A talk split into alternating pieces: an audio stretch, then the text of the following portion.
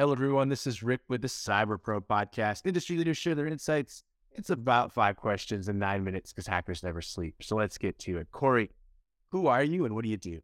Uh, hi, I'm Cory O'Daniel, co-founder and CEO of Massdriver. Massdriver enables developers to self-serve cloud infrastructure and services in a secure and compliant and auditable way. Auditable way. Auditable, sorry. And auditable. Yeah, I want to like that makes it. Yeah, honorable. I was like, honorable. That's awesome. Yeah. Take a little that bit of responsibility about what you're putting in the cloud. that's that's awesome. That that's sweet. So, as a you know, this is kind of a two part question for you because you know you you are in the security space, uh, you're in the software space, but you're also an entrepreneur. So, why do you love being in the security space? And and and take that one step further. Why do you love being an entrepreneur?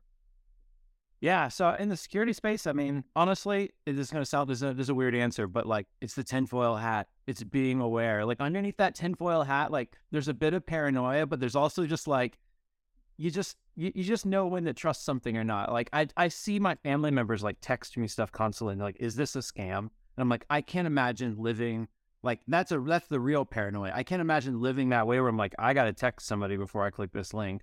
Um, so like just just generally being a- aware of how things run in the cloud and how our systems work is comforting to me. Um, now, geez, what do I like about being an entrepreneur? Uh, staying up 18 to 20 hours a day is probably the number one thing there. Um, no, it's it, it's it's really fun to like to work with a team. I've got a great team of engineers. Uh, I'm an engineer myself. Um, it's it's great to build something and see our customers become fanatics over it. We are trying to change the way people manage cloud infrastructure. Um, and we're a part of this platform engineering movement that's, that's starting to take hold. And it's, it's just exciting to see people see what we're building and change the way they do their development and get excited about it. Awesome. I appreciate that answer. We hear cybersecurity or security or especially cloud security is a top concern. But what does that mean to you? Yeah, this is one I struggle with. Um, so like the gut is, oh, shifting everything left.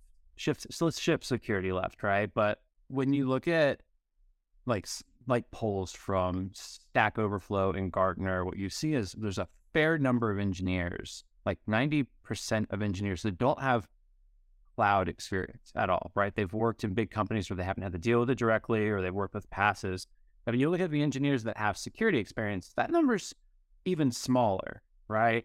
And so I think like the idea like like what's the what's the big concern there? It's like I'm concerned that we're just saying shifted left because we've done this before, particularly DevOps. Like we shift the accountability left, but we're not shifting the expertise, right? And I think that you know as we move forward to this like world of platform engineering, we need to start building systems that have security in mind from the get go. It needs to be important to the business, not just compliance led. And that's a lot of what it is today, right? Like a lot of our security is very much compliance led security. And I think that product teams also need to have some sort of visibility into what security is, right? A product manager's goals aren't aligned with the goals of an engineer building a secure system, right? They want a button that clicks faster, that buys more stuff, right? And I think we need to be incorporating security into our sprints, making sure that product managers have a means of being able to evaluate security, whether that is security members on their team or some additional testing as it's going through the QA cycle. But like we we need to get the whole team more involved in what security is and do more to teach engineers how to do this stuff themselves instead of just saying you're DevSecOps now. nice. I'm going to add a uh, slide in an extra question. Do you think by being a compliance led security worldview today that we're playing catch up and that and that is there a better way? We were definitely playing catch up. I mean, we're we're unfortunately going to be playing catch up for a while, right? I mean, there's, I mean, it's like when you think about, like when you think about our system today. And you think about like the startup space, like kind of going back to an entrepreneur, like we get compared a lot to a lot of other tools. Like they'll say, oh, like how do you compete with with with Snyk or how do you compete with this cost management tool? It's like when you look at our industry, there's a whole bunch of symptom solutions out there, right? Because cloud infrastructure is so hard, there's these whole other sets of businesses that exist to try to make this one part easy, right?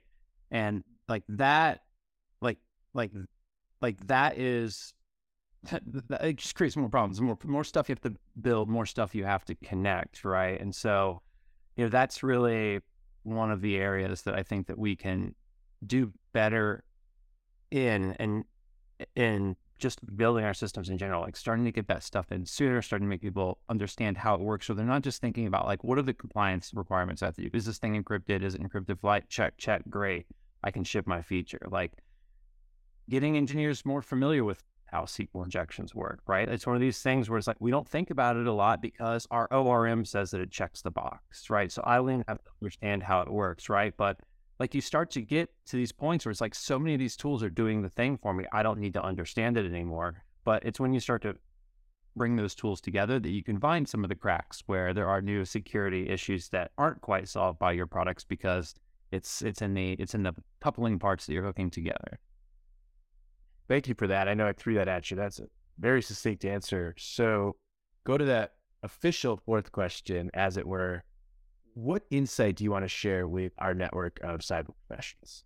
Yeah, so a recent Gartner study shows that 80% of orgs are going to be moving towards platform engineering by 2026, right? And there's already a lot of companies starting to invest in it. And they're seeing it as a way of scaling DevOps within within organizations, right? Like there's not a ton of cloud operations expertise out there. How do we get teams better at DevOps? And if we start to do these platform engineering teams that are building systems internal encapsulating a lot of the best practices for how to ship our software, like that just becomes better software, easier to ship. But what we need to do in doing this is, again, like going back to like the lack of security expertise in our industry, right? Like it's a rare skill set. That's fantastic for our salaries, but like we need to be able to scale security like we're trying to scale operations and cloud infrastructure management. And there's a lot of companies that are talking about platform engineering today. And if you go through their site, you don't see the word security. And like, I think that this needs to be a cornerstone of what we're doing. We cannot do the DevOps thing again, where we just kind of come out, have 20 different definitions of it, and hope everybody gets it right. We need to have a better manifesto of like what this is and what teams should be using to kind of watermark how well their teams are doing platform engineering, how security is a cornerstone in those systems and not just an afterthought. Love it. Cory, fun question for you. Final question. What's your favorite piece of retro technology that makes you smile?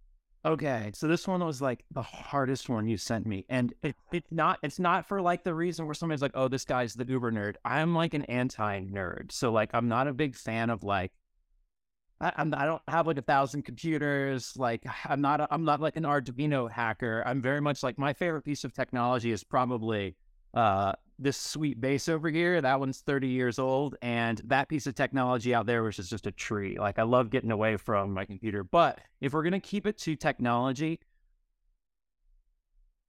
it's the dumb phone. And like I've been trying to figure out like how to detach myself from my phone uh, so much. And it's like I went and started looking at some of these like dumb phones that are out there and they're like too dumb. They're like too dumb to be useful. Like like they don't have maps. Like I need I got kids. I want a camera that doesn't suck. But like that's about it. I need maps, a camera that doesn't suck, and like that's really it. So like like I long for those days of just not having something beeping in my hand in my pocket that I'm constantly grabbing, getting hangnails from like reaching into my jean pockets all day long. Like that's what I want. Um, so if anybody is out there making a dumb phone, just make it like make it like maybe not so dumb not so dumb. Um, that that's what I'm looking for. I love it. I love it. And and and I will say this: I I would have been fine if you had stuck with the bass because I think that is a technology that people don't realize is technology. I mean, uh, you know, you went from this stand-up bass, which was its own technology, to this really cool electric bass that you know just keeps rhythm, just thumps. So both of those are awesome, but I think you had it on, on the first tries. Yeah, I mean, all that that's a that's a beautiful the the one in the is is thirty something years old. That's uh, I think it's a ninety one Fender Jazz bass. It is it is a beautiful beautiful thing. One of my first guitars. That's that's awesome, Cory. Thank you so much for being on the Cyber Pro podcast. Yeah, thanks so much for having me. Thank you for watching the Cyber Pro podcast. Don't forget to like and subscribe so you don't miss out on new podcasts and bonus content.